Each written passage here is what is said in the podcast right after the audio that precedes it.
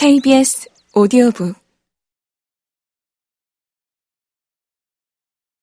랑드리는 형의 이런 질투심을 알아차리지 못했다. 선천적으로 질투심이 없는 그는 지금까지 살면서 그 무엇에 대해서도 질투해 본 적이 없었다.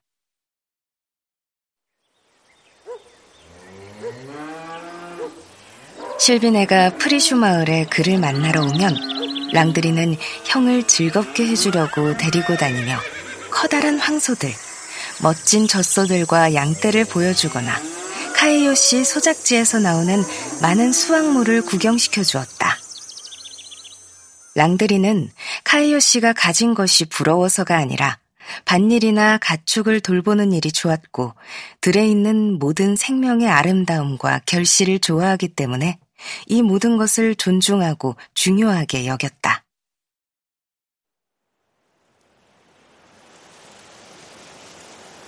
목초지로 데려가는 망아지가 깨끗하고 살이 잘 올라있고 털에 윤이 나는 것을 보는 것이 즐거웠으며 아무리 하찮은 일이라도 성심껏 하지 않는다는 것은 용납할 수 없는 일이라 생각했다.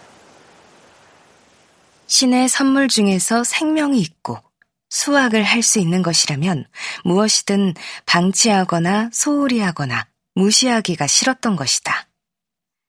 실비네는 이 모든 것을 아무런 관심 없이 바라보았으며 자신에게는 아무것도 아닌 일에 동생이 그처럼 마음을 쏟는다는 것에 놀랐다. 이 모든 일 때문에 마음이 상한 실비네는 랑드리에게 이렇게 말했다. 넌 이 커다란 황소들한테 반한 모양이구나. 이제 우리 집 송아지들은 생각도 나지 않지? 아주 사나운 녀석이었지만 우리 둘이 가면 아주 얌전하고 귀엽게 굴었지.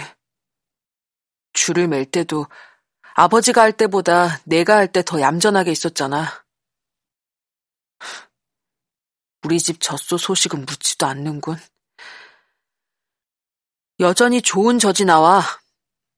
내가 여물을 주러 가면 나를 아주 슬픈 눈으로 봐. 마치 내가 혼자라는 걸 알고 다른 쌍둥이는 어디 있냐고 묻는 것 같아.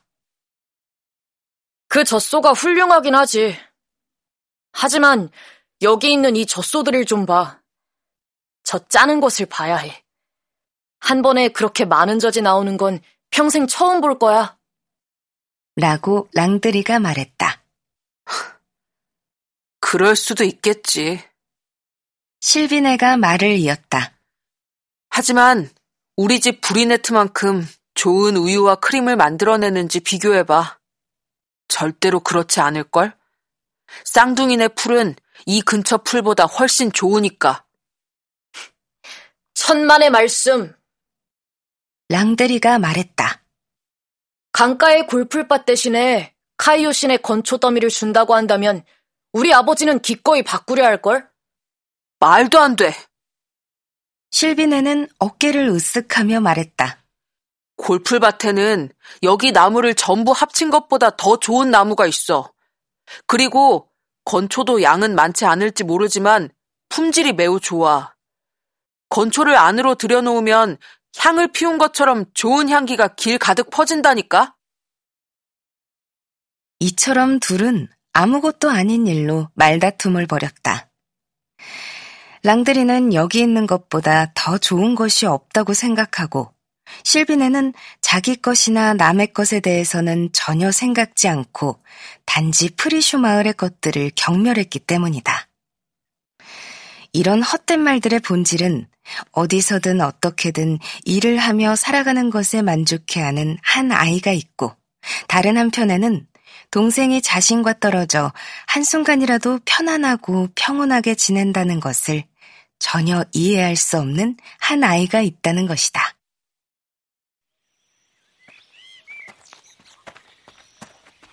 랑드리는 실비네를 주인집 밭으로 데려가 이야기를 나누다가도 접목한 나무에 죽은 나뭇가지를 자르거나 야채가 자라는데 방해가 되는 잡초를 뽑기 위해 이야기를 중단했다. 그런 행동들이 실비네를 불쾌하게 했다. 다른 사람을 위해서 일을 잘할 생각만 했지 자신처럼 동생의 숨결 하나, 말 한마디 한마디에 신경을 쓰고 있지 않기 때문이다. 그렇게 쉽게 감정이 상했다고 하는 것은 자신이 생각해도 부끄러웠기 때문에 내색은 전혀 하지 않았다. 그러나 헤어질 때가 되면 자주 이런 말을 했다. 어때? 오늘 나한테 질리지 않았어? 아마 지겨웠을 거야. 나 만나면 시간이 너무 안 가지? 랑드리는 형이 왜 이런 원망의 말을 하는지 도무지 이해할 수가 없었다. 이런 말을 들으니 마음이 아파서 왜 이런 말을 하냐고 이번에는 자신이 원망 섞인 말을 했는데 실비네는 그 이유를 설명하려 하지 않았다. 설명할 수가 없었던 것이다. 가엾은 실비네는 랑드리의 마음을 차지한 것이라면 아주 사소한 것이라도 질투를 했는데 랑드리가 애착을 보이는 사람에 대해서는 더욱 심하게 질투했다. 랑드리가 프리슈 마을의 젊은이들과 친구가 되어 기분 좋게 지내는 모습을 보는 것이 고통스러웠으며 주인집 막내 솔랑주를 돌봐주면서 얼러주거나 즐겁게 해주는 모습을 보면 동생인 나네트를 잊었냐며 책망했다.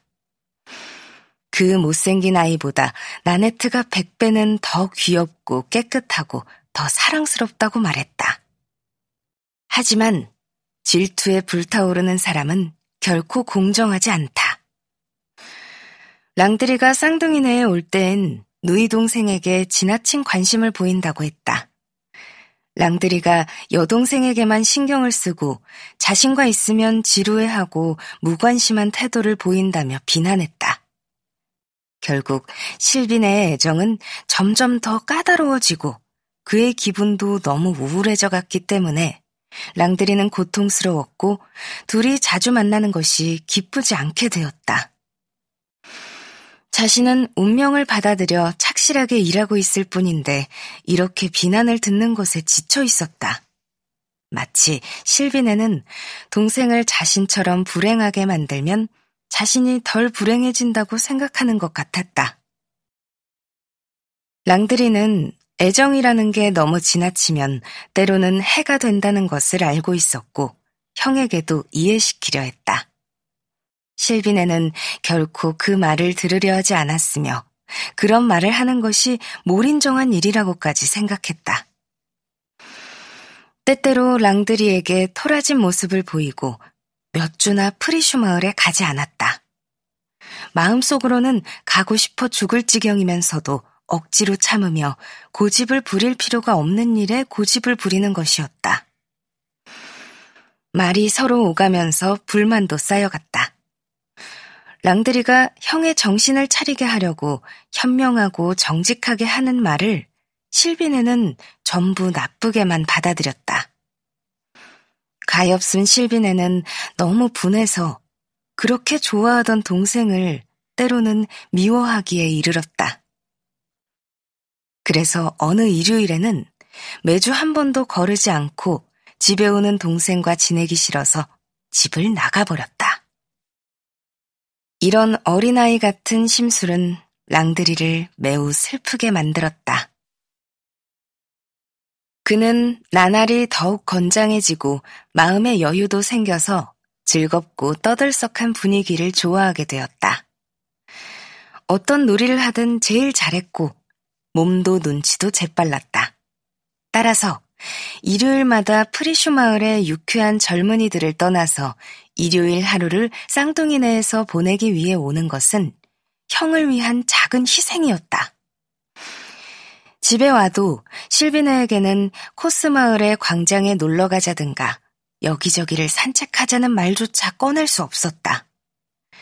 실비네는 몸도 마음도 동생보다 훨씬 더 어렸으며 생각하는 것은 랑드리만을 사랑하는 것, 그리고 랑드리로부터 똑같은 사랑을 받는 것, 그것뿐이었다. 그렇기 때문에 실비네는 둘이 재미있게 놀았던 외진 곳이나 숨겨진 장소인 둘만의 장소에 랑드리와 가고 싶어 했다.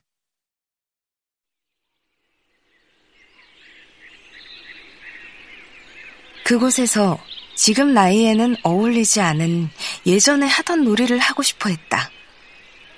버드나무 가지로 작은 손수레나 작은 물레방아, 혹은 작은 새 잡는 올가미 만들기, 조약돌을 쌓아 올려 집 짓기, 손수건만한 바깥고기 같은 것들이다.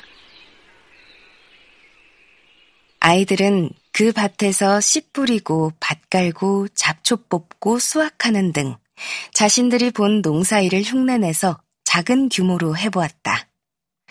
이렇게 해서 한 시간 정도 만에 경작에서 수학까지 1년에 걸쳐 이루어지는 모든 일을 배우는 것이었다. 이런 놀이들은 이제 랑드리에게는 조금도 재미있지 않았다. 지금은 그런 일을 큰 규모로 실제로 하거나 곁에서 돕고 있기 때문이다. 장가지로 만든 작은 수레를 자신이 기르는 개 꼬리에 다는 것보다는 소 여섯 마리가 끄는 큰 짐수레를 모는 것이 더 좋았다. 코스 마을의 힘센 젊은이들과 힘겨루기를 하거나 최근에는 큰 공을 다루는 것에 익숙해져 30보 정도 떨어진 곳에서 굴려도 정확히 맞힐 수 있을 정도였으므로 큰 공 굴리기도 해보고 싶었다. 실비네는 그런 곳에 가는 것에 동의해서 가더라도 놀이에 참여하지는 않고 구석에 앉아 한마디도 하지 않았다. 그러고는 랑드리가 놀이에 재미있어 하거나 열중하는 모습을 보이면 바로 지루해하며 괴로워하는 것이었다.